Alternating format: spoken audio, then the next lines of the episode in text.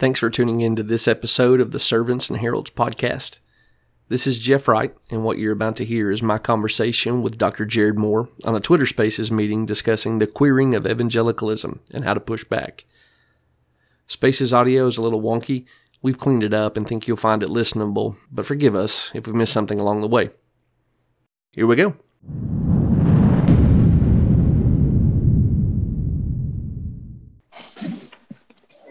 My clock says 7 o'clock p.m., and so we're going to go ahead and get started.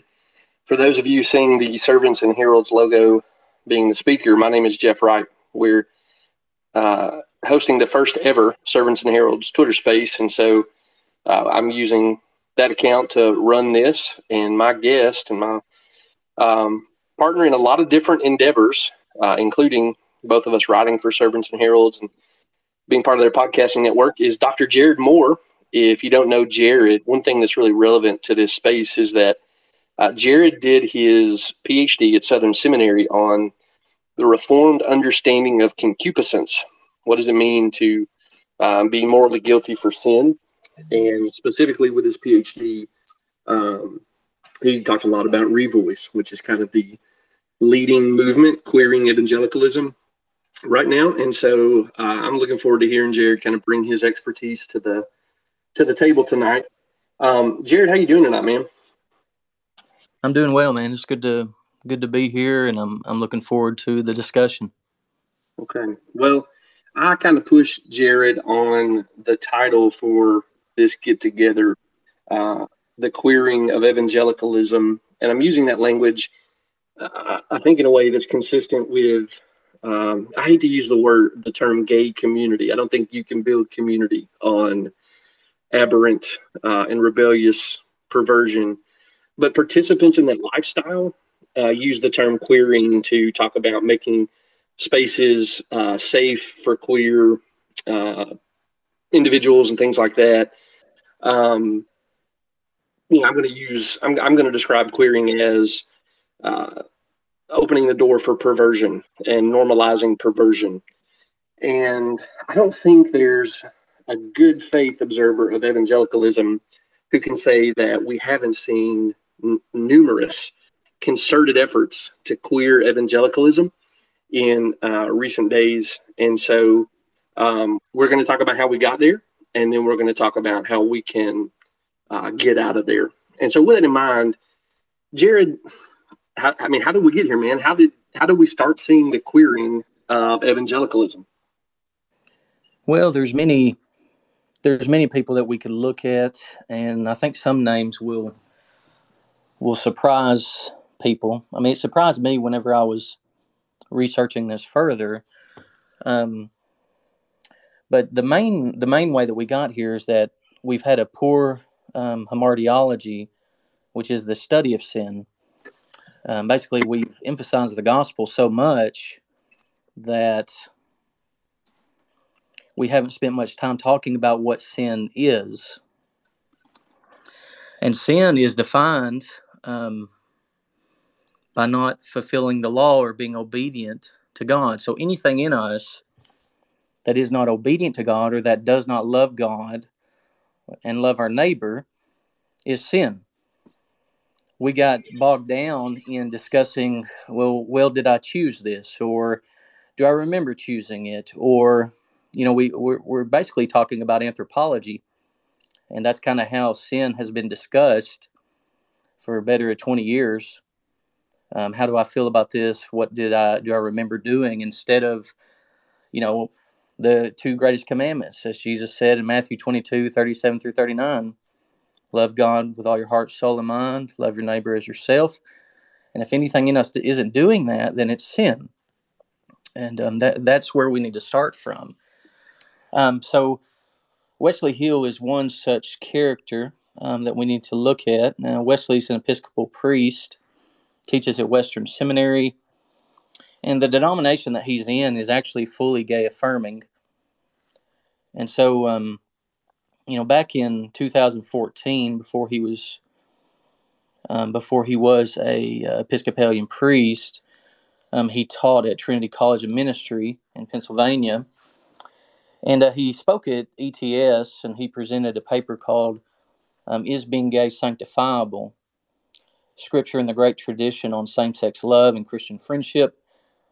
And this is a, a direct quote from it. He says, It seems to be important to make some kind of distinction between an inclination to have sex with persons of the same sex and a broader sensitivity or sensibility that is part of what modern psychology refers to when it uses the language of homosexual orientation. Furthermore, it seems important to me to, to stress that much of what falls under that latter rubric, rubric, so not the homosexual inclination, but the homosexual orientation, may be not actively sinful, but rather the fruit of a Christian ascetic effort to reorder one's homosexual inclinations. End quote. So, to kind of put that in, in layman's terms, he's separating same sex sexual attraction from homosexual orientation or same sex attraction. So, same sex sexual attraction would be sin, but same sex attraction could be made holy or sublimated or reordered um, to glorify God. Hey, let me jump in there real quick, Jared, because I'm not sure what everybody's expertise is on this. Can you give us a quick definition of sublimated? Yeah, sublimated just means to turn something to holiness. So you're taking something that is sinful and you're making it holy, which, which uh, you know, that's something only Roman Catholicism, modern day Roman Catholicism teaches. Like it's not, yes. it's not, it's not part of the Roman Catholic tradition. It's not part of the Protestant tradition. It's very new. Well, and so listeners, what what also may be of interest to you, or, or maybe be some helpful context, is that when Jared was doing his PhD, he was contrasting a Reformed understanding of concupiscence with the Roman Catholic. And Jared, it, it's safe to say your conclusion was that Revoice's understanding of sin is much more consistent with a Roman Catholic understanding rather than a Reformed Protestant. Is that right? Yes, uh, but but even back in the 1500s at the Council of Trent, Rome condemned concupiscence. I mean, it, it had guilt with it. Um, it. I mean, sinful desire was actually sin, and it required baptism to remove the guilt.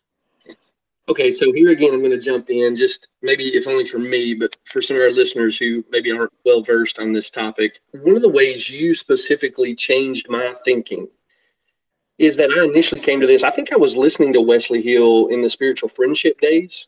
Uh, mm-hmm. Was he, was he at Calvin? He gave a lecture at Calvin. I guess that's where I first heard of him, and that was you know much earlier in the 2000s. And I've sort of had this. Um, I don't know, sympathy for someone saying, look, I've, I have a desire within me that I can't, you know, I can't consciously account for it arising from a wicked choice I made. And since it didn't, you know, show up within me in, um, you know, in consequence of some rebellious act of my will, I, I think this must not be inherently sinful, and therefore I can sublimate it and turn it towards good ends. And again, I was I was sympathetic to that on on hearing it the first time, but conversations with you helped me to see the error there. So could you walk our listeners through like what what is wrong with that kind of argument? How does it how does it how does concupiscence factor in and what should be our understanding of homosexual appetites or desires within us in light of you know scripture and then uh, also church history where it's been helpful well, all appetites that are contrary to God come from original sin, and so they're produced by the flesh. The Apostle Paul says very clearly in Romans 7 that there's nothing good in the flesh. And yet, Revoice wants you to believe, Wesley Hill wants you to believe, that good can come from the flesh. His sexual orientation came from the fall, but and it produces desires in him and evidently, the Holy Spirit has given him enough power to turn, not turn from, but to turn his same sex attraction to holiness. But evidently, the Holy Spirit hasn't given him enough power to turn from his same sex attraction. And that's one of the greatest inconsistencies in what they're arguing. Um, they argue that you only have to resist these desires, you don't have to turn from them, you don't have to reject them you don't even have to deny them. I mean, they're running around calling themselves gay Christians, and um, it, it's just super inconsistent. But returning to concupiscence, if it came from the fall and it comes from the flesh, then it's sin. I mean, Paul talks about this. He talks about walking in the spirit so you that you don't fulfill the desires of the flesh. Is homosexuality a desire of the flesh or a desire of the spirit? Uh, the Bible is very clear. It's a desire of the flesh. Well, Revoice and Wesley Hill would have you to believe that it's both. That it's not just a mm-hmm. desire of the flesh, but that his homosexual orientation can be reordered in such a way by the Holy Spirit, which it, it just what's confusing about is he, he they're literally arguing that the Holy Spirit takes something evil and makes it good, which that's not what the Bible teaches. The Bible teaches that when a sinner is saved, he or she is regenerated by the Holy Spirit. So the Holy Spirit gives him or her a new spirit, resurrects him or her, and then produces desires, new desires, desires that do not come from the flesh but come from the Spirit. And so the, Wesley's arguing that these desires come from the flesh but are transformed into the Spirit's desires. And that is just not what the Bible teaches. That's not what Paul teaches. That's not what Romans 7 Paul teaches in Romans 7 or in Galatians. Does that answer your question? It does. I'm, I'm just kind of remembering. I think it was really, you know, it's one of those times when, as a dumb guy, I'm glad I have smart friends. I think you said something kind of pithy. You said, hey, man, to desire something that would be wicked to do is also wicked. and, you know, it's one of those, well, when you put it like that, Jared, uh, light bulb moments for me. Um, so, one other issue there that I think maybe would be helpful is the thought that there are certain good inclinations that can be expressed sinfully, and then there's certain inclinations that are inherently corrupt in a in a distinct way. So I'm thinking of, um, you know, there there are certain things that we are commanded to do. Right, men generally are can uh, called to pursue a wife and uh, have a family, and that gets wickedly perverted into maybe uh, you know, porn usage and passive uh, approaches to life where you're you're stacking up video game wins, but you're not actually doing anything in the real world. Um, am I right in saying you would see that as different from someone who is pursuing uh, and indulging an appetite for homosexual encounters? They are different in the sense that one is a quote unquote natural desire, in that God has designed our bodies in such a way that we are meant to pursue a spouse for marriage.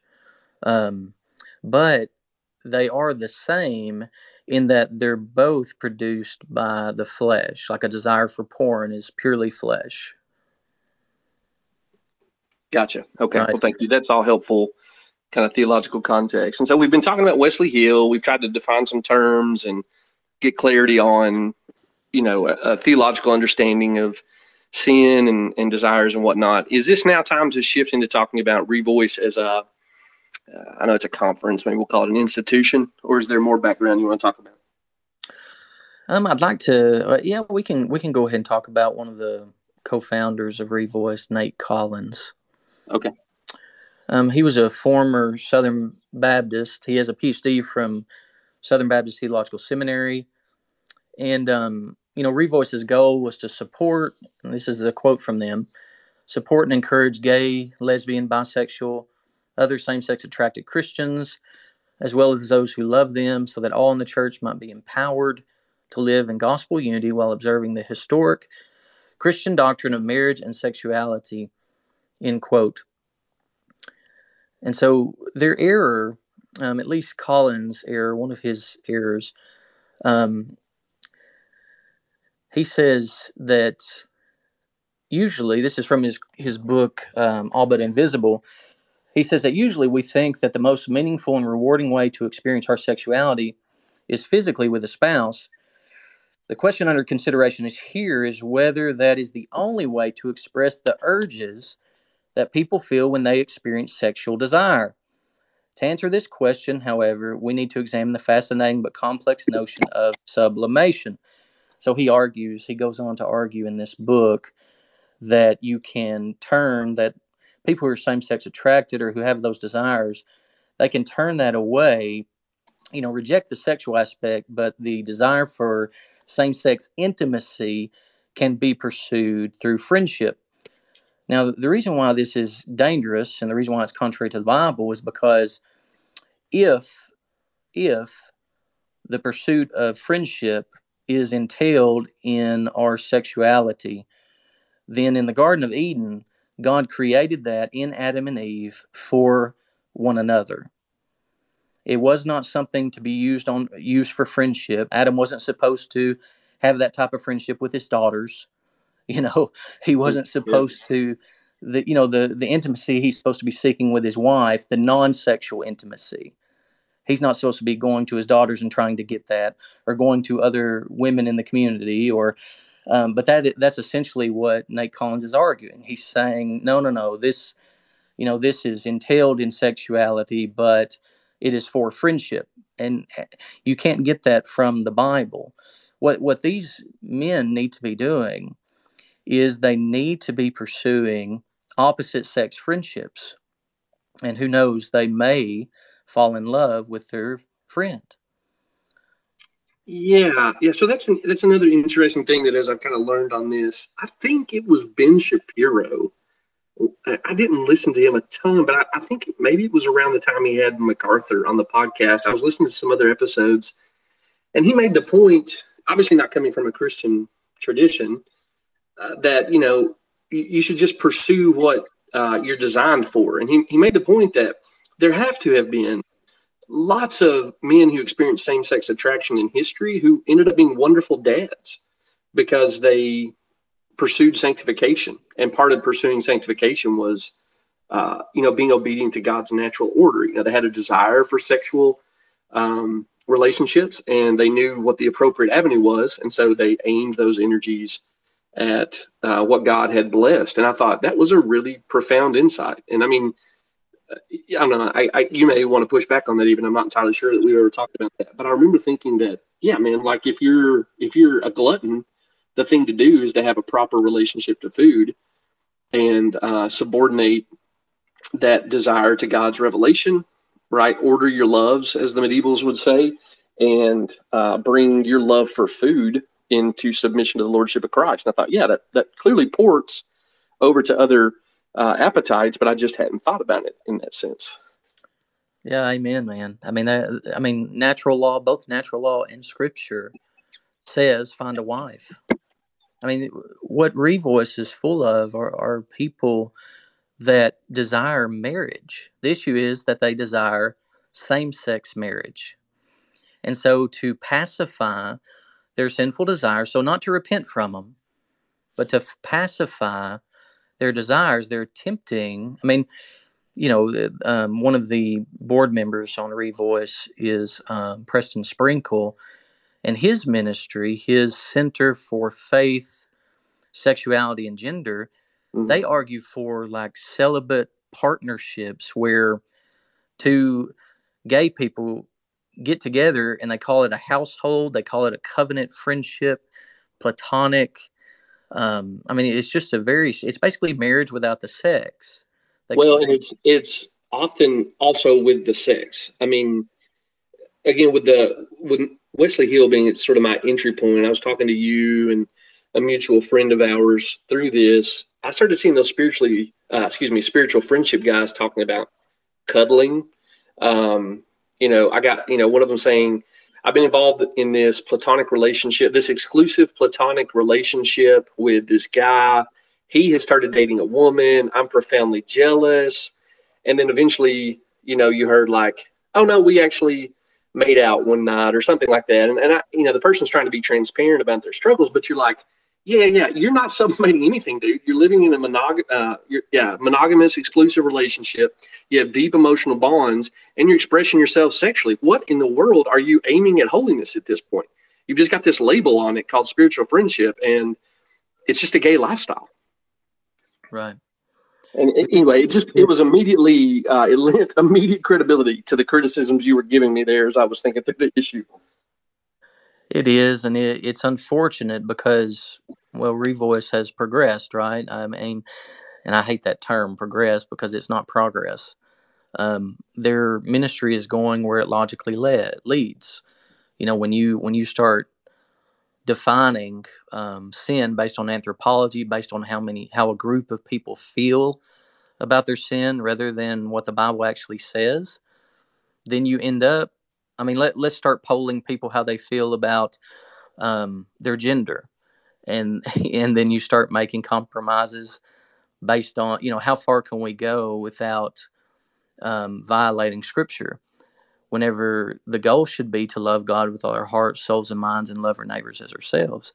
And there's no way that people can say that they are loving God through their same sex attraction. Now, the only way to love God through your same sex attraction, well, it's impossible. You have to reject it. You have to turn completely from it. You have to starve it. You cannot feed it. You cannot tempt yourself by saying that it's okay, by calling yourself a gay Christian, by hey, let's go to a conference where everybody else has these same desires and let's let's hang out together and hey, why don't a few of us form a household? Um, you know, it, it would be much better if the, if one of these people who battle these sins, um, you know, talk with somebody somebody in your church, perhaps a married couple, an older married couple, and see if you could live with them, or um, you know what I'm saying? I mean, there's just there's other biblical, more biblical ways to think through these things instead of putting yourself in the midst of temptation. I mean, Wesley Hill, he has a personal testimony from several years ago where he had a best friend that he fell in love with. Yeah, I remember that and um, you know he the the fella got married, and it broke his heart, and he cried and wept, and um, you know, and for anybody else that would be scandalous. Um, but it didn't affect him at all. Yeah, the um, I mean, there is like a there's a you feel a, a sadness for this group because they clearly have longings that they want to see fulfilled. Um, but the it, it, it just becomes kind of a disaster when you realize what this is going to do to people. And I think uh, uh, this isn't new information, but the principle of substitution here is really helpful to get clarity on this. The way Revoice wants you to think about same sex attraction would obviously be unworkable with any other pathological sin pattern, right? So if uh, if someone popped up and maybe someone out there has, but it, you know, in theory, if someone popped up and was offering a conference for racist Christians, encouraging people to find, you know, within their racist desires, part of their identity in Christ and a way to sublimate that to holiness, everybody, you know, every thinking Christian would immediately be appalled. And if they were saying, well, you know, we like to go to, um, we like to go to conferences and talk about, you know, racial superiority and we're going to get together and talk about people who share those um, those conclusions and those suspicions within themselves. We would all be saying, "This is a nightmare. This isn't repentance at all. This is cultivating sin. Please stop. And if you don't stop, we're going to treat you as unbelievers." Uh, but with same-sex attraction, we're supposed to have this special category for it. And once you start kind of subjecting some of the rhetoric to just a little bit of scrutiny, man, it falls apart entirely. It does. It falls apart quickly because same sex attraction is a special sin. The LGBTQ, I mean, you know, all those inclinations, um, they are being treated as as sexual minorities, as a special class of Christian. And as if it's yeah, they they, they appeal to you to give them um, sort of uh, suffering credit for uh, how they, you know, they won't ever get to act on their desires. And you're like, well, yeah, man. I mean, that's kind of the whole point of sanctification in the fallen world. We don't get to act on our wicked desires, but for somehow, for some reason, this is supposed to be noble on your end. I don't, I don't get that. Right. Right. Um, so th- there's Nate Collins arguing for sublimation, and um, you know he goes on in his book uh, to even claim and to even permit that there may be homosexuality in heaven um, because it's you know it, homosexual orientation is not inherently sinful. Well that i mean grant hartley I think Grant Hartley really did a lot of uh, help. He, he, gave a lot of help to the good guys on this one with that breakout session at Revoice 18, where he said, "Let's imagine what queer treasures will be brought into the New Jerusalem," and that kind of rhetoric. You know, if you if you've been kind of tracking with Revoice, you've been operating through an empathetic lens and been led along. I think that right there is a pretty significant speed bump, right? Mm-hmm. Makes you reevaluate. But, they, but anyway, the whole point is he clearly thinks that products of pursuing uh, a homosexual lifestyle are somehow going to be brought into the eternal state. I mean, it's not just scandalous; it's kind of horrifying. You know, mm-hmm. again, what what products of racism are going to come into the New Jerusalem? What products of spouse abuse culture are going to be brought into the new kingdom? I mean, it, it's just it's monstrous. Amen. Amen. Um, another another guy to consider who's very popular in evangelicalism is Matthew Lee Anderson, yeah. who's on the board of Revoice.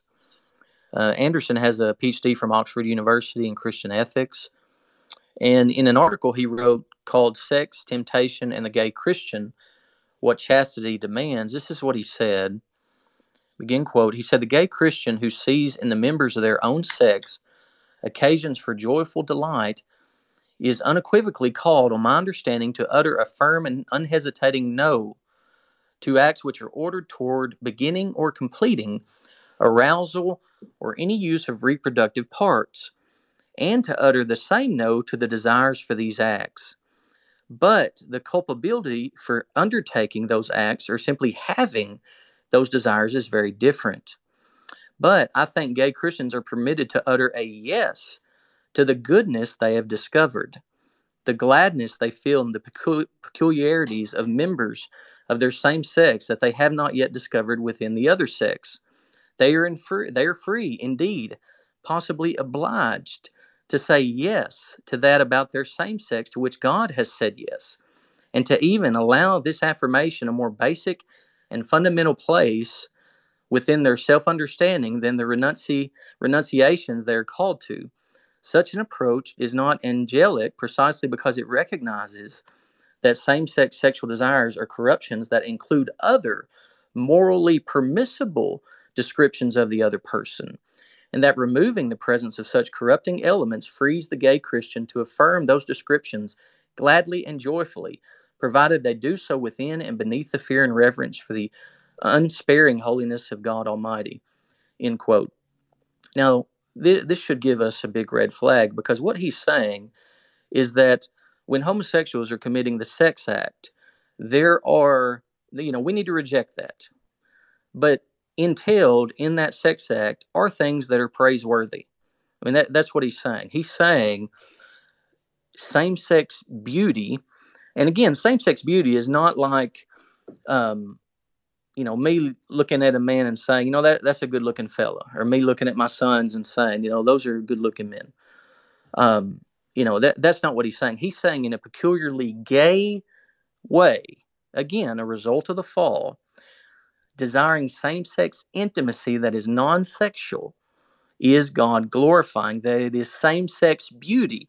Now, this indicts God. When you start saying that it is God's design that is pulling homosexuals to the same sex, that's a problem. I mean, you're you're now indicting God for his design. And you know as well as I do that when Eve was looking at the tree, it was not God's design that caused her to see the tree as able to make her wise or as good for food. She didn't see the tree in that way until the devil changed her mind. Hey, hey, so uh, we need to spend just a moment on that because I'm betting there's people listening who are like, that is not self evident in the reading of the text. I think, I mean, I'll just, from, we've had this conversation fairly recently, so I, I can remember going through this. Um, I remember thinking, like, well, I, I got the sense that she was just sort of seeing this as a well crafted fruit, and yeah, God's right, it'll make her wise. Can you kind of walk through your understanding of the temptation of Eve and the fall of man? Because I think, um, I think that may provoke some some good questions among our listeners. Sure. Um, so in Genesis three, she goes. Eve goes from. This is what she says about the tree. She says, "God said, uh, I'm sorry, she says to the serpent, Well, I'm just going to start at the beginning. He says, Did God actually say, You shall not eat of any tree in the garden? And the woman said to the serpent, We may eat of the fruit of the trees in the garden. But God said, You shall not eat of the fruit of the tree that is in the midst of the garden, neither shall you touch it, lest you die. So she doesn't think that she can even touch it. Um, you know, so she's not viewing the tree the way that he's the way that the serpent says. He he tells her, "You shall not surely die," because God knows when you eat of it, your eyes will be opened and you will be like God, knowing good and evil. And that's when, once he says that, then she starts seeing the tree as the serpent sees it. And part of the way that we know this is that two of the, the same roots of the Hebrew words here um, in verse 6 and um, and I believe it's um, I believe it's delight and desire to make one wise. A delight to the eyes and desire to make one wise. Um, the Hebrew roots for that are also present in Deuteronomy five uh, twenty one, the tenth commandment: "You shall not covet, you shall not desire." Yeah. And so here, Eve looking at the tree is two of the Hebrew roots are used in the 10th commandment by Moses. He wrote both, you know, he wrote the first five books of the Bible. So he wrote both these. And it's before they enter the promised land that he's essentially saying, you know, don't don't be like Eve uh, in the Garden of Eden.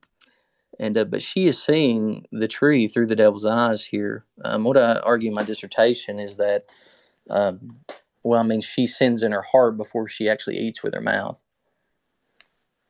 And that's, that's in the reform. That's in the reformers as well. I mean, if you go read them. And so you would also think uh, conclude that James is commenting on Eve's temptation when he kind of talks about how sin gives birth to, to death.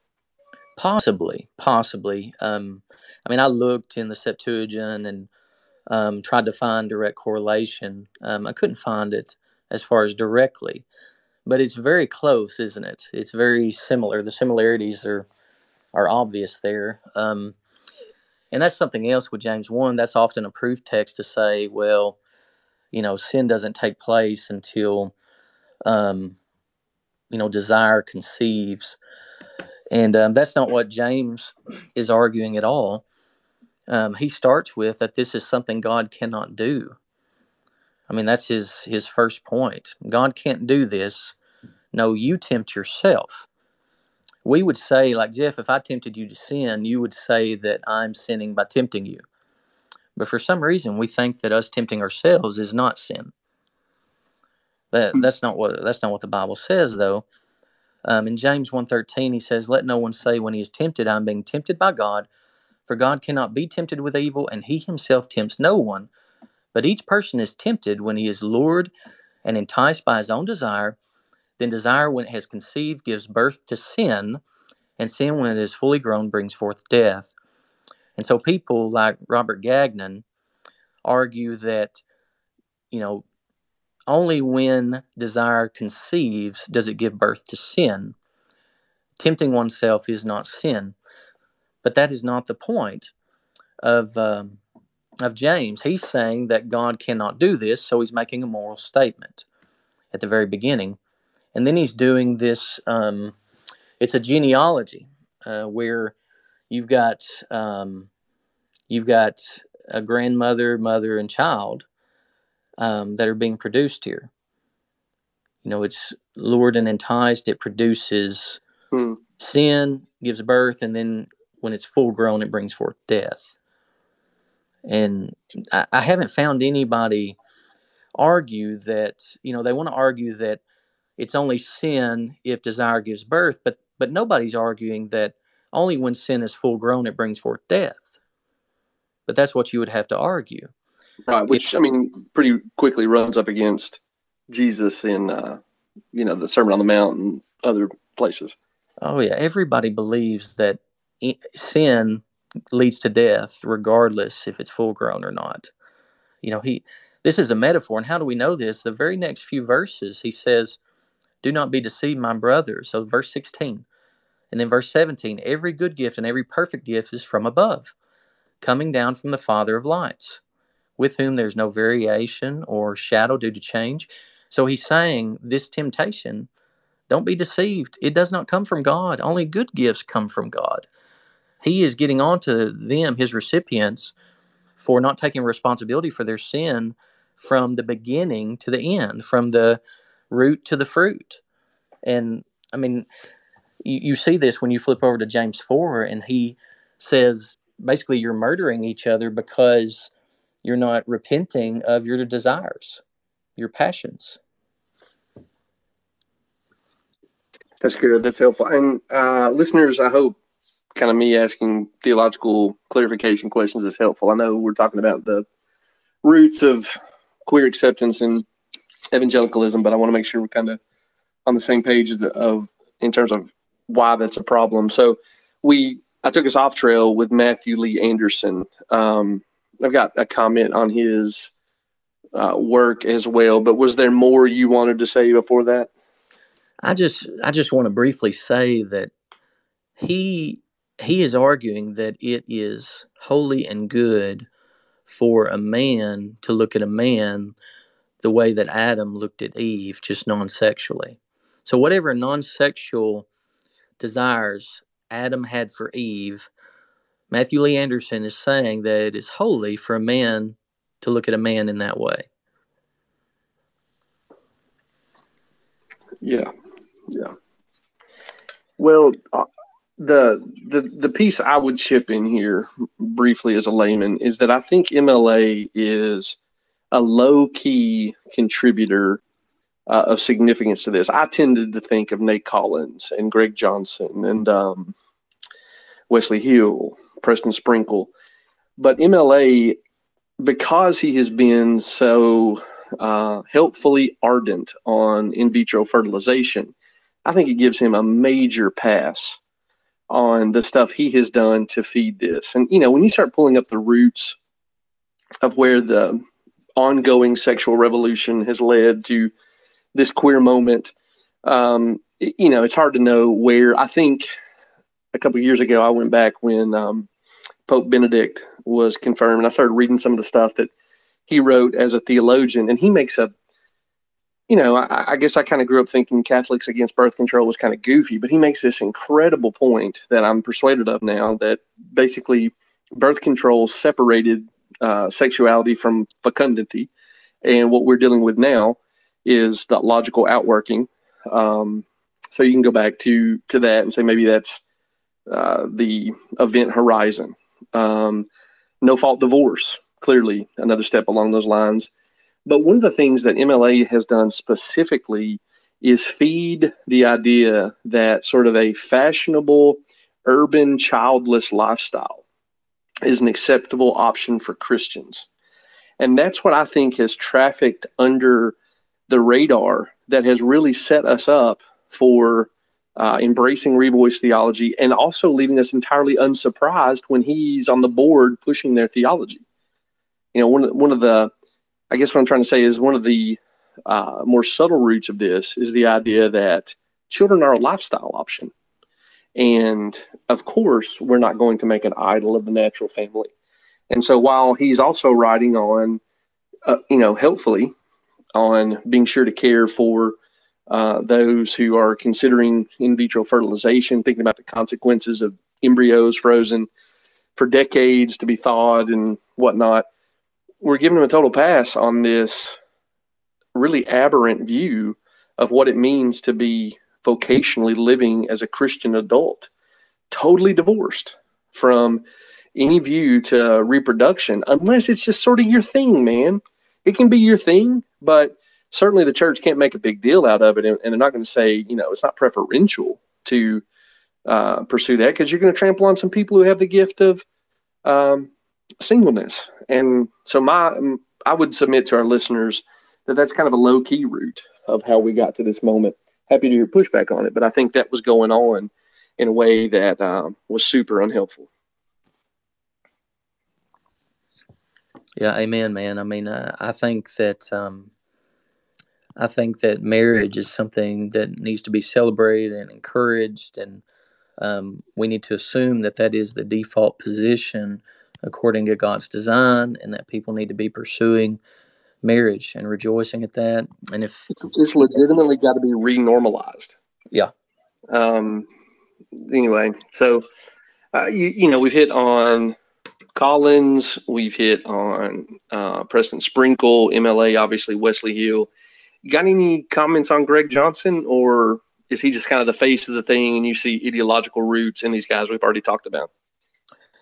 Yeah, I, I think he's more kind of a recipient of these guys.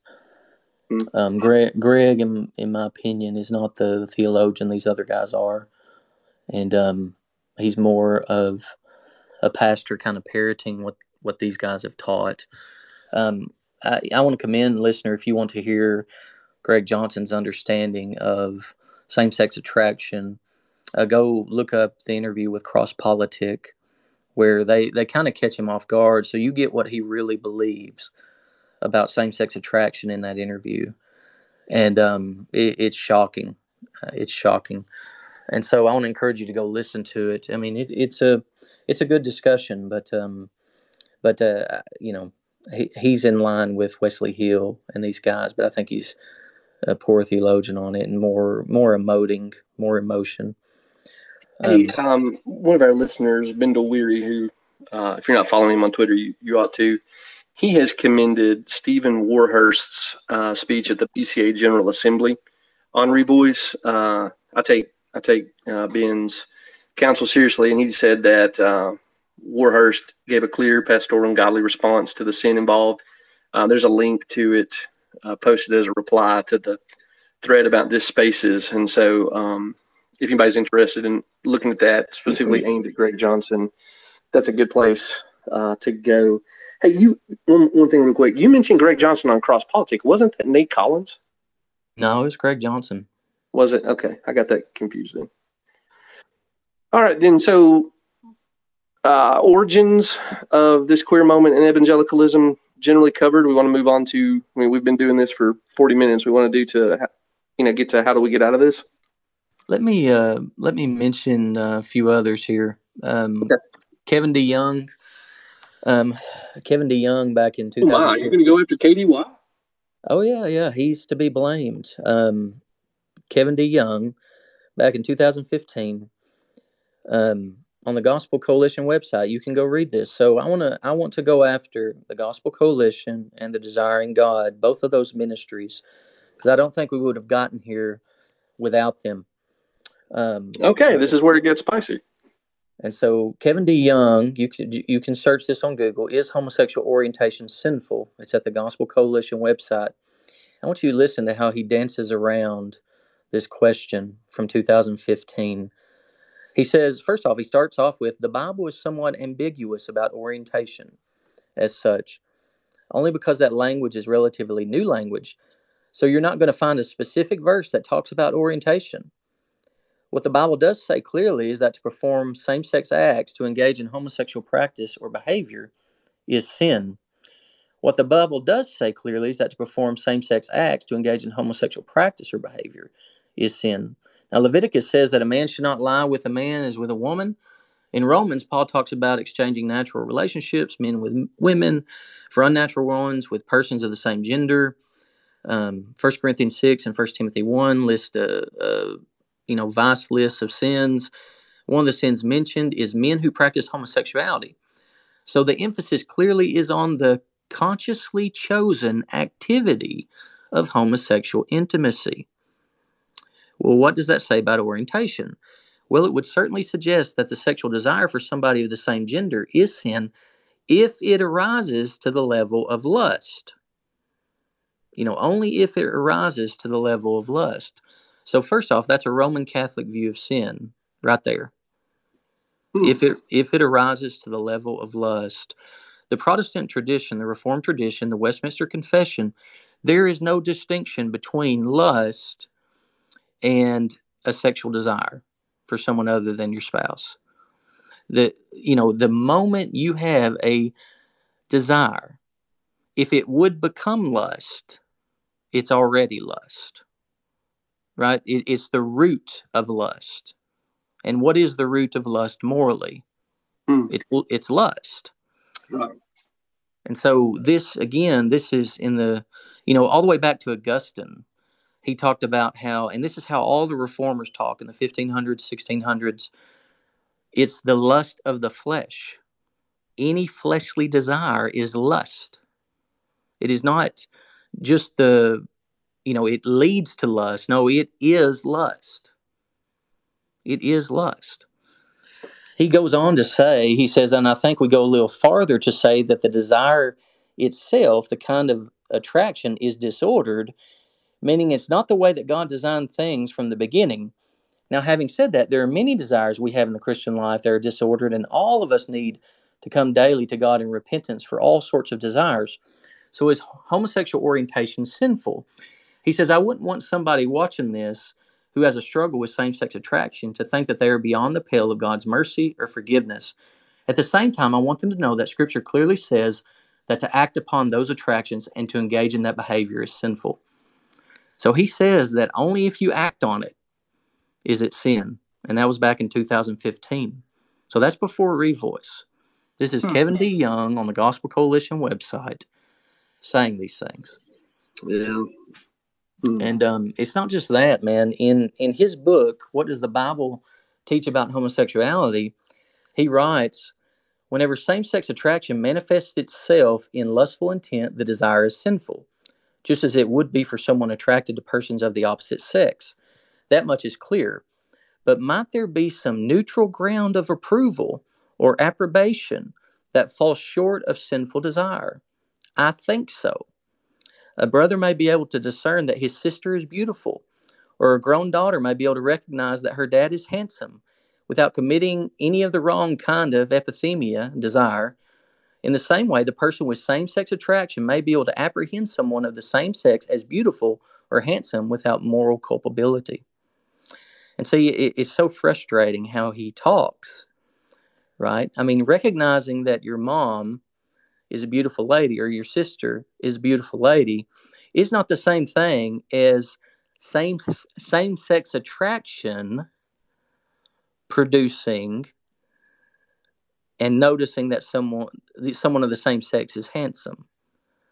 Like it, right it, it's also not the same for a, a man a husband or a wife noticing their spouse and desiring them physically. Those are categorically different i mean this is part of this is why i wanted to go back to like when we're thinking about categories of sin, some things that are corruption of a natural desire, and then some things that are more intrinsically corrupt, because obviously a, a husband can look at another woman lustfully, uh, mm-hmm. uh, and that's wickedness.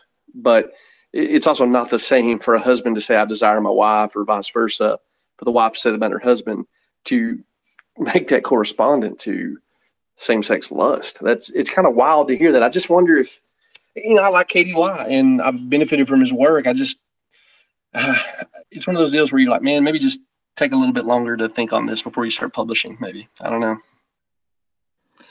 Yeah, he he also says in this book that, um, you know, homosexual desires are disordered, and if the desire, you know, leads to lustful intent, then it's sinful.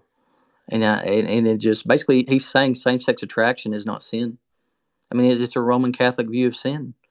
And now KDY, you know, DeYoung may not believe this now because he was on the um, the PCA study report that released in 2021, and it's great as far as the theology. And so I wonder if DeYoung affirms this now, but if he doesn't, he needs to publicly say and repent publicly for having a Roman Catholic view of sin. There's no telling how many Christians he has influenced, how many pastors he is influenced to teach this. And um, he and there's something else I want to point out in this book, Jeff. He he says, you know, it, imagine a young man coming to me as a pastor and saying through tears, "I find myself attracted to men instead of women. I feel so dirty. I'm so ashamed. I feel bad, miserable, and mad at myself, and like a failure before God every second of the day." DeYoung says, I'd tell him that feeling this does not make him a failure and that the desire to walk in holiness is evidence of the Spirit's work in his life. I tell him about the good news of the gospel. I tell him that I'm not the way I'm supposed to be either. I tell him that Jesus is, sympath- is a sympathetic high priest, that he intercedes for us, that he knows what it's like to be tempted and tried. And then he says this I tell him that God gives us limps and thorns for our good and for our glory. I'd tell him that God can use our struggles to bless us and to bless others through us. Now, I, just, I want to kick back against that and say that God does not give us sin in our lives, limps and thorns for our good and for our glory. Yeah, again, just to the principle of substitution, what happens when the minor attracted person is in your office saying that? Right. I, I just cannot believe pastoral counsel would would be the same if you substitute the the uh, you know the the more you know the one that's still socially kind of faux pas in Oh yeah, yeah, and um, it's not just DeYoung. Uh, Douglas Wilson, just in August of 2022, he uh, did a blog post on his website where he answers questions from listeners, and one of the questions was homosexual concupiscence. What are your beliefs on concupiscence, and specifically as it pertains to homosexuality? This is what Doug Wilson says. He says, "I believe that the stirrings of such desire are temptation." To be resisted but not confessed, and that indulgence and expression of such desire is to be confessed to God as sin. Under no circumstances should it be made an aspect of your identity. End quote. That's essentially the same thing that DeYoung said. Believe that the stirrings of such desire are temptation to be resisted but not confessed because it's not sin. So same sex attraction is not sin, according to Doug Wilson. Unless acted on and expressed. Yeah. And um, and another thing, in a question and answer session at Indiana University, and I believe this was 2019, um, a lady asked him, "Can somebody be both Christian and gay?" And he said, "I'm a pastor of a church that has homosexuals in it, members in good standing who are homosexuals." So if you're asking, is that okay? Is it okay for the them to be members of the church and have that particular orientation? Absolutely. But if you're going to accept what the Bible teaches, they are not permitted to express their sexuality in any kind of external way in open relationship, end quote. And so it seems that Wilson has adopted, um, well, I mean, the false, you know, the false ideas of our culture that uh, you're gay for life, um, that God can't transform you, uh, that you're gay when you're sleeping, you're gay 24 7 um, I'm I'm more with Rosar- Rosaria Butterfield on this that um, there's no such thing as homosexual orientation. It's just a pattern of desire, a pattern of desire that God can change, that God can transform. Um, and so I'm just I'm dis I disappointed in Wilson. Um, I did not expect to find those quotes when I was looking for his understanding. Well, you've also ruined the joke I was setting up for. Um, you know, by by citing Rosaria helpfully, you've ruined that. I was going to say basically this this is all the fault of the Presbyterians, and we Baptists have kept our hands clean. But you know, thanks a lot, pal. I, if the well, now moving on to John Piper, who John Piper was saying this junk early 2012. Um, he says same sex desires and same sex orientation are part of our broken and disordered sexuality, owing to God's subjection of the Creator to futility because of man's sin. In Genesis 3, we read about the catastrophic moment when the first man and woman rebelled against God. The effects of them and on the world are described in chapters 3 and 4, then illustrated in the sin soaked and death ridden history of the Old Testament, indeed, the history of the world. Um, let's see here. I don't want to read this whole thing, um, but he says, getting getting to same sex attraction. Um, he says that same sex desires and same sex orientation are in the category of groaning for redemption, waiting for the redemption of our bodies, which means they're in the same broad category with all kinds of disordered bodies and minds and emotions. If we tried to make a list of the kinds of emotional and mental and physical brokenness of the human family, the list would be unending. And all of us are broken and disordered in different ways. All of you are bent to desire things in different degrees that you should not want. We're all disordered in our emotions, our minds, and our bodies. This is a call for careful distinctions lest you hurt people or yourself unnecessarily. All our disorders, all our brokenness is rooted in sin, original sin, and our sinful nature. It would be right to say that same sex desires are sinful in the sense that they are disordered by sin and exist contrary to God's revealed will. But to be caused by sin and rooted in sin does not make a sinful desire equal to sinning. Sinning is what happens when rebellion against God expresses itself through our disorders. And I'm like, what in the world? you know, so it comes from sin. It's produced by sin. It is sinful, but it is not sin. And that, that that's mm. essentially what he said. Yeah.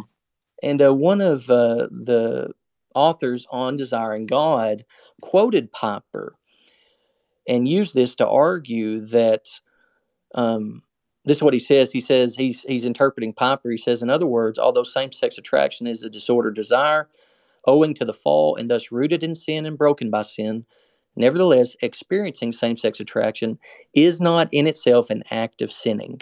End quote. And so that's the Desiring God ministry. Quoting Piper positively to say that same sex attraction is not sin. Maybe maybe this is how we get the nonsense about God whispering about certain sins. Again, the, the stuff you've just been kind of checking off here, one after another, it goes back to the earlier point in the conversation where for some reason we're so, we're expected to treat this particular sin as in a special category with special rules and special accommodations and all this other stuff. And that's the same deal with that god whispering rhetoric. Um, it, it's uh it's just bizarre i guess to sit here and hear the arguments you're recounting attached to the names that made them. Uh, you realized man, there there was just tremendous confusion on this. Uh, it's, hard not to be kind of disappointed. Yeah, go ahead. Hamartiology issue, uh, the study of sin, understanding of what sin is. Uh, fundamentally, we we we we just did not. We lost the understanding of what sin is. Um, as far as the Protestant Reformed tradition, we got away from our confessions. Um, mm you know, and Piper got away from his confession, Doug Wilson got away from his confession. Mm-hmm. You know, it, it's just it's um it's frustrating because the these men should should know better. Um, another guy is Preston Sprinkle, and Preston Sprinkle argues that same-sex attraction is like blindness. And so it's not sin for the same reason that blindness is not sin. I just it, it, makes me chuckle when I when uh because because he says that he's against same sex marriage. And I'm like, but if it's like blindness, then why would you be against someone acting on something that's not sin? Right? That that's something else. Like people who say that same sex attraction is not sin, well then why can't you act on it? Because you'd be acting on a desire that's not sinful or not sin. Hmm. Yeah, breaks down under you know minimum scrutiny. So we've been an hour on how we got here, and I'm not sure how long everybody has an appetite for staying around, but we did say this would be undoing the queering of evangelicalism. We've we've talked about how evangelicalism got queered. How do we get out of this? And you're you're talking about getting away from our confessions. That seems like a natural time to talk about the Nashville statement for a few minutes. Maybe um, talk about why you know, uh, another group we're part of, Credo Alliance, has issued what is called the Crossville Statement, uh, largely based on your critique of the Nashville Statement. Could you talk to us about those two confessions? Yeah, yeah. So um, the the five year, I believe, is the five year anniversary of the Nashville Statement. Danny Akin, um, who's like a grandfather in the faith to you and me, right? I mean, we I remember going with you to Memphis one know, we're not on speaking terms with, sure. Yeah, 15 years ago, man, and going and hearing Danny talk about Baptist distinctives. Right, um, right. And um, but he tweeted um about the Nashville statement that it was clear on the sin of homosexual immorality and transgenderism. And I, I thought that was strange because he said because homosexual has a qualifier yeah. So uh, you would say the implication there is that homosexual immorality implies there is moral homosexuality. Am I right? Right, because it condemns transgenderism entirely. But homosexual, it doesn't condemn homosexuality. It condemns homosexual immorality. And so I was I was aggravated that Danny would tweet that. And then I went and looked, and it's in the Nashville statement. So the Nashville statement condemns homosexual immorality, not homosexuality, but it condemns transgenderism, not transgender immorality. Huh. And um, and so the language it uses, you know, it condemns heterosexual and homosexual immorality. So it puts those two side by side, conflating heterosexuality with homosexuality. Again, the design of God, and then what's produced by the fall. You know, homosexuality is not the design of God. It was a result of the fall. If there was no fall, there would be no homosexuality, but there still would be heterosexuality.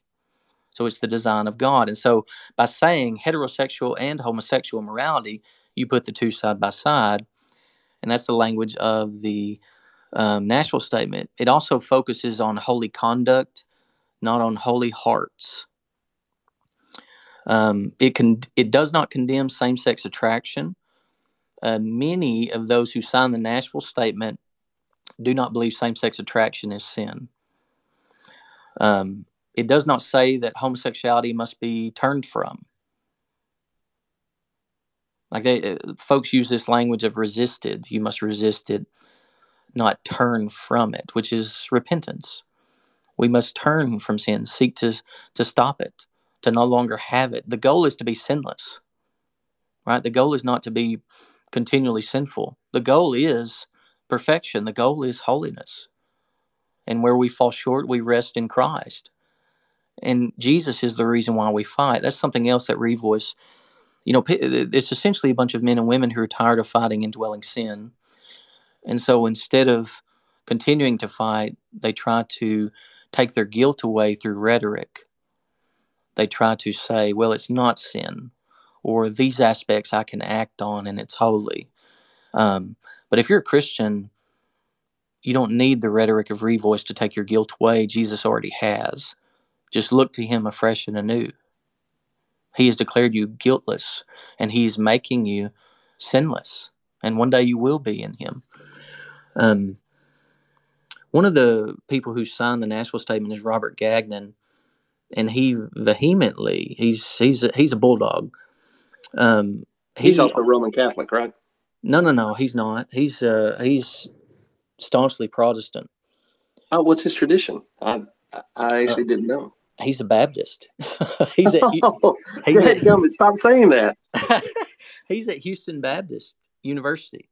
Well, I knew he was at Houston Baptist, but I mean, you're you're sure he's part of a Baptist church? I am. I am. I, well, I'm sure. I'm sure that he's been that he agrees with us on baptism, even though he was teaching at Presbyterian seminary. But you know, those those degrees from Princeton Theological, you know, kind of get you in good places. Um, yeah, it's amazing I mean, he, cachet that carries. I mean, he's he's brilliant, but he he says that you know a homosexual impulse, while sinful, cannot take shape as accountable sin in a person's life unless one submits to it. I mean, that, that's what he says in his book, which I still commend his book on homosexuality. I mean, he essentially examines all the language in first in the first century, the Greek language that he can get a hold of um, on homosexuality, to see if indeed that the New Testament authors were condemning, you know, homosexuality in its entirety. And uh, he argues very persuasively. He interacts with because that that's been the big push, right? Matthew Vines, he's at, he's at the popular level but there were a lot of guys before him, um, you know, in elite universities arguing the same things that Vine kind of popular, popularized. And uh, Gagnon rips them all apart. But he's he's mistaken on whether or not concupiscence is, is morally culpable sin. Um, and so he signed the Nashville statement. So you have people who who are okay with same sex attraction, um, signing the Nashville statement, and so we we need we need a a more narrow statement.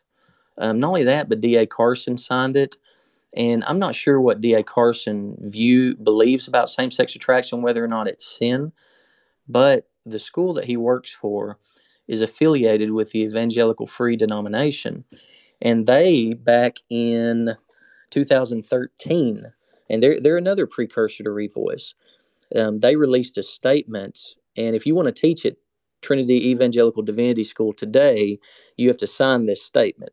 Now, I don't know if D.A. Carson signed it because he's been teaching there so long, he may not have had to.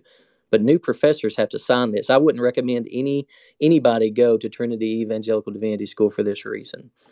Um, the statement is called a church statement on human sexuality, homosexuality, and same sex marriage, a resource for EFCA churches. And this is what they say they say, temptation, including sexual attractions, is not sin. Sin is yielding to temptation. Jesus himself was tempted, yet without sin. Another quote We must carefully distinguish between same sex attraction, sinful lust, self selected identification, and sexual behavior. It is not a sin to be tempted in the area of same gender sex, which, which blows my mind. So, actually, having a desire for same gender sex is not sin. Jesus himself was tempted, yet without sin.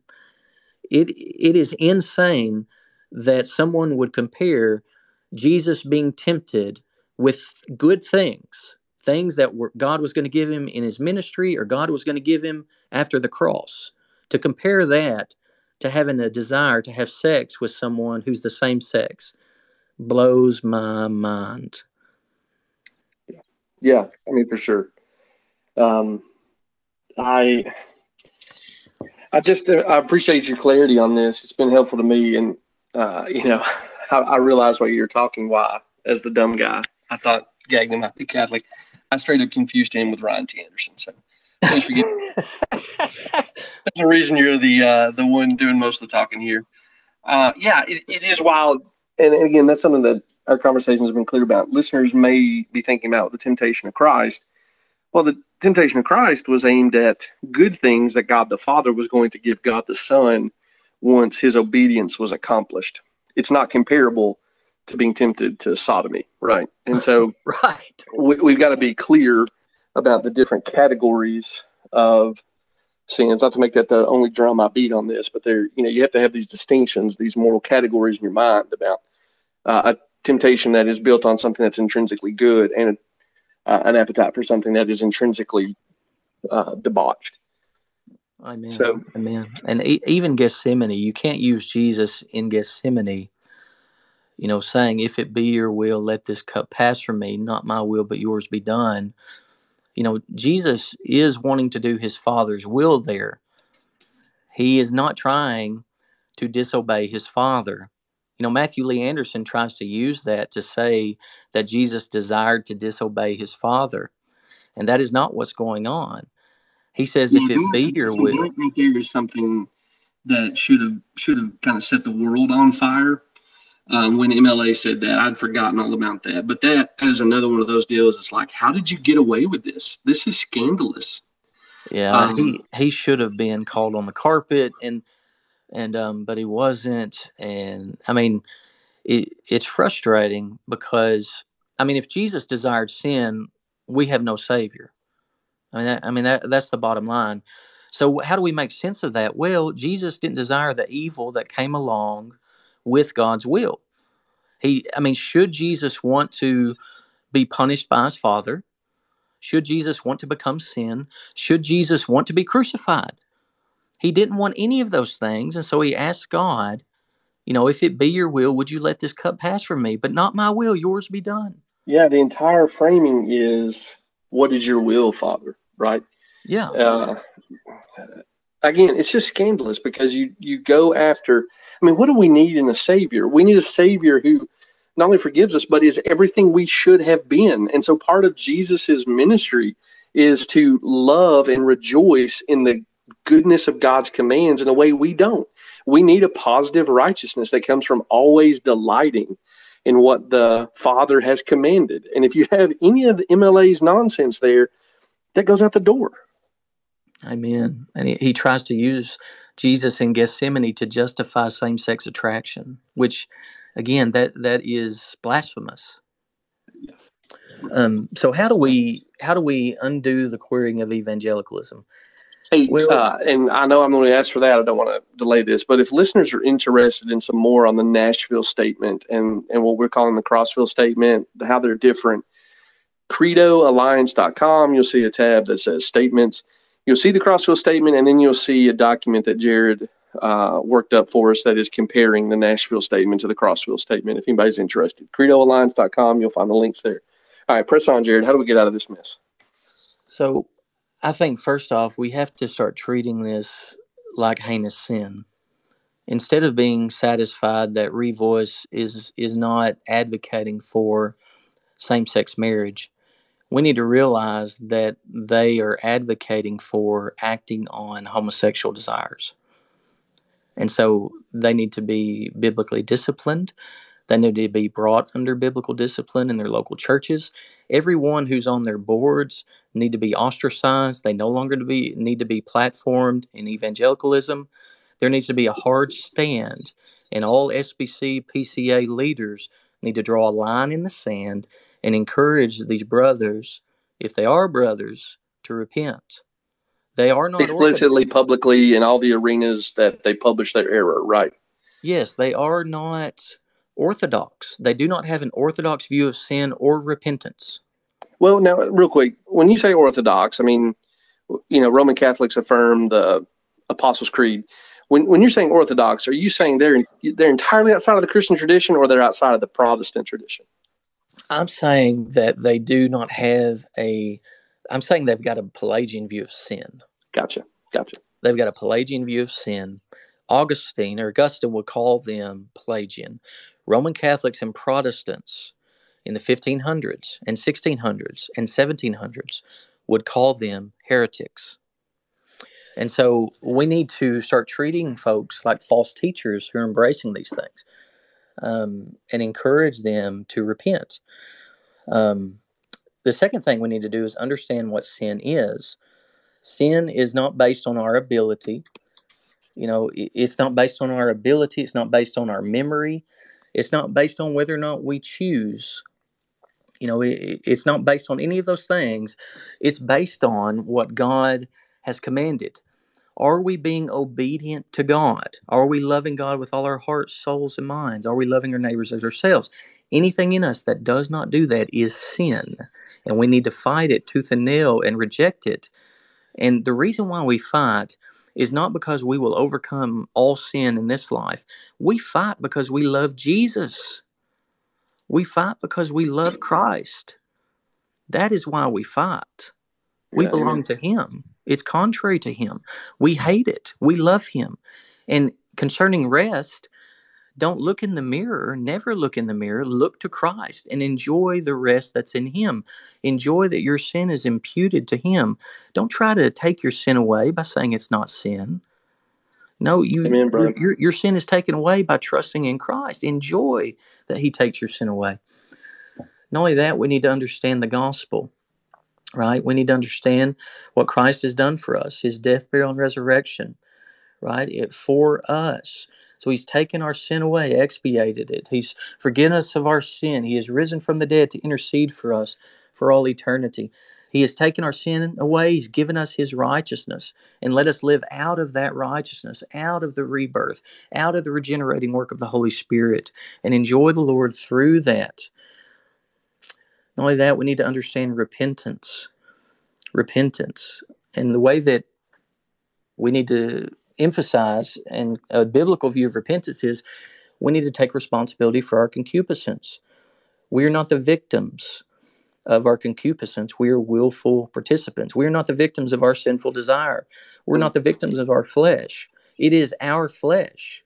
People people say, "Well, I, I didn't choose." That's really good, man. That, and that is such an antidote to so many uh, of the kind of fashionable problems in evangelicalism. I'm sorry to interrupt, but that's just really good.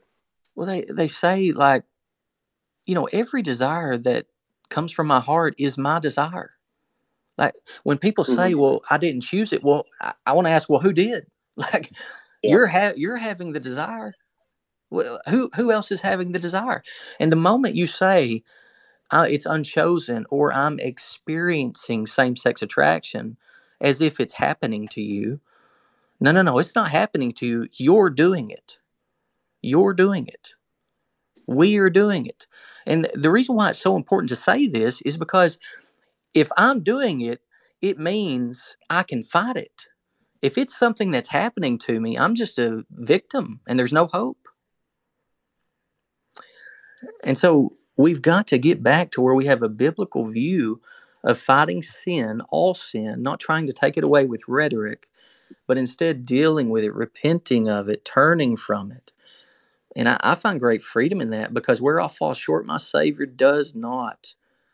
And I'm not who I need to be, but in Him I am. And He's working on me and He'll finish what He started. And that's why I keep going. Right? I don't need Revoice or any other man to give me some pat on the back and, and try to comfort me. I have a Savior who intercedes for me. So that's what we need to emphasize. Not only that, but we need to understand the fight. Um, in in declaring war against our concupiscence or our sinful desire, um, we need to admit that same-sex attraction is not a special case. It's not a special sin that must be treated differently than other sins. You know, not a not a single person on earth has been sinless except Jesus Christ. And those who struggle with same-sex attraction, you know, you're in good company. I mean, if if people would view if if people who have same-sex desire, if they would view their sin as like everybody else's sin, they would realize that in the local church, they have common brothers and sisters in Christ who are fighting sin just like them. But now Revoice has convinced them that no, you have to get gather around people who have your particular sin battles, which is contrary to the Bible, it's contrary to scripture. And what, what you're going to end up with is, well, and we've already seen it. Several people who are who started with Revoice are now fully affirming homosexuals and practicing because they put themselves in temptation's way. Every They single need a church. They need a church of repentant sinners. Yeah, yeah. I mean, and they need to not view themselves as special, you know, as their sins are special, and everybody's looking at me. Quit focusing on yourself and look to Jesus. Help others walk through repentance instead of focusing on your sin. Quit examining your sin. Look to Jesus. Look to Christ. That's where your hope is. Quit parsing your sin. You know, every Christian battles sin every day. I do. You do. And so get with other strugglers and fight sin. You know, so that's what we need to emphasize. We need to get back to that. And then, And you're thinking about ordinary means of grace, right? Repentance, uh, coming to the Lord's Supper, hearing the Word of God preached, singing with the saints, things like that. yeah, and and praying and journaling and putting uh, pop culture that is God glorifying in front of you, catechizing yourself with hymns and songs of, you know, Christian theology and the Psalms, and I mean, essentially doing whatever it takes, right, to to fight that indwelling sin. And I find great comfort, man, in in being catechized by the Word, like being taught how to think rightly by hearing Scripture and singing Scripture, Yeah. and um, and then find some opposite sex friends. Find some opposite sex friends. Hey, wait a minute, Aimee Byrd. How do we how do we do that appropriately? Well, they need to be single. Don't find a married woman and befri- I mean, you can have friends obviously who are married, but I would focus more on people who are not married because this needs to be people that you can ha- sit down and have deep conversations with. Um, someone who who knows you might end up getting married.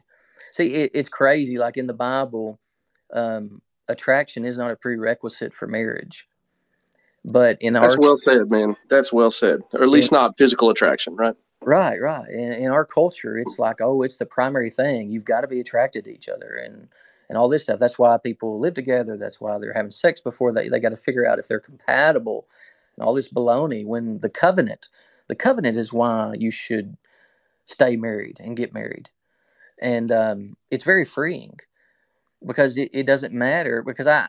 I just have a hard time believing. I mean, maybe my wife is just attracted to me all the time, you know, but I just, you know, it's been 17 years and I've lost all my hair and, you know.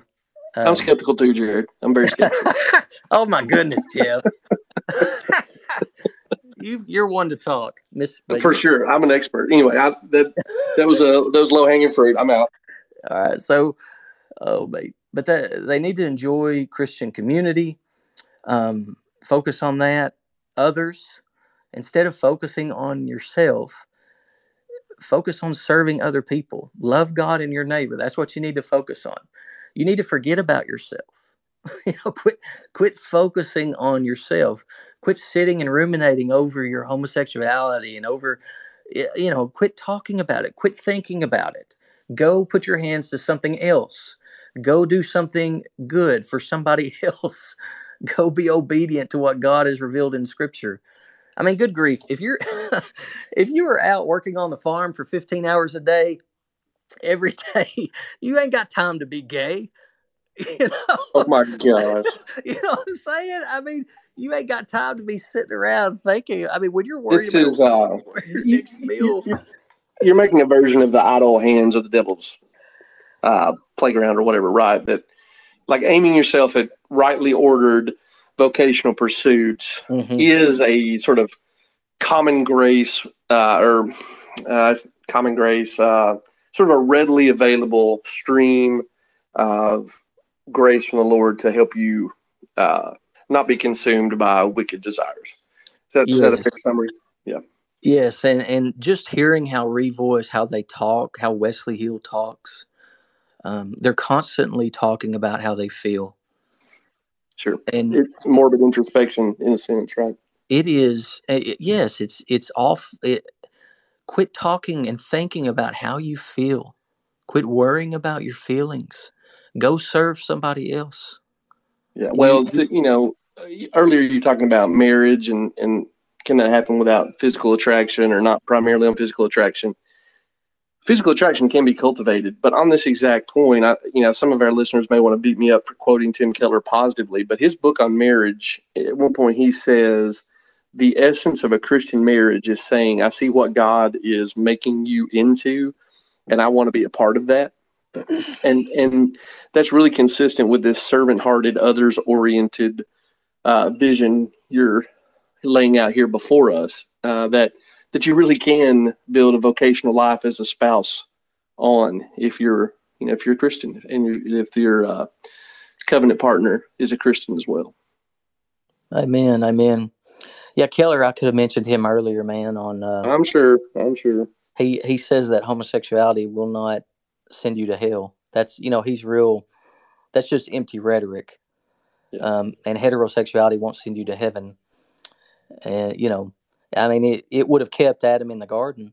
I mean, you know, if he had focused on pursuing his wife and cut the serpent's head off. Um, yep. But um, but anyway, like eh, that that's the kind of rhetoric that got us here. But, sure. but you're you're right. He said a lot. He said a lot of good things in his book on marriage is great. Um, he, his emphasis on the covenant. The covenant is the reason why, you know, you come home at night and love your wife. Like the the duty um, is a result of the covenant. So when she's lovely and when she's not, she's still your bride, and you have a covenant duty to her. Right, modeled on Christ loving His bride when she's uh, clearly not uh, often presenting herself in lovely fashion. So, guys, we've we've got some listeners who have hung with us for uh, an hour and twenty minutes here. I really appreciate y'all. I um, I'm assuming there's still some questions. In fact, I saw some uh, that are really good in the replies to the Twitter thread. Someone asked about Sam Allberry and Ed Shaw. I was super interested in Ed Shaw's plausibility problem when it was published. In fact, that's not the English title. I went and got a copy shipped to me from Britain because I was so interested. Uh, I think that's a great question. I'd love to get to that. What I'm going to do is ask Jared if he'll take a look at any replies to this Twitter thread and say, I'll write up an answer for that. I'll publish that on Servants and Heralds. Um, the, the just pastorally, the thing I would throw in the hopper is that this isn't going to change. Uh, the queering of evangelicalism isn't going to change. I don't think coming from top-down institutions. I think it's going to have to rise from the grassroots. Uh, I recently spoke at a local university. They were having a hard time finding a pastor who was willing to talk about homosexuality to uh, a group of Christian students. And so they finally got to the bottom of the barrel and asked me. And the point I tried to stress with them is I think this is a group of Christian students. They know the biblical arguments. The thing they're going to have to work to uh, cultivate, maintain, is a high view of God's blessing on the marriage covenant, specifically in the gift of children. We're going to have to recover a high view of what God has done in marriage and the way that He blesses that unique relationship with fecundity. So I think this is a vision of the good life kind of problem that we're going to have to work really hard to renormalize and recast as a high view. Um, and if you're like me, um, with people who aren't clear headed on, uh, you know, the issue of concupiscence and same sex attraction, the questions that were profitable to me as I talked through these things with Jared were, um, well, so what if we substitute a different sin in for same sex attraction? Again, I've went to spouse abuse, I've went to racism, I've went to pornography can those, you know, are those sins the kind of things that can be sublimated to good ends? Why or why not? Those are good questions that are gentle, gentle prods to people who may not be thinking clearly. Um, what other sins do you think can be desired as wickedness, but that desire is not wicked in and of itself, even though it's aimed at something wicked?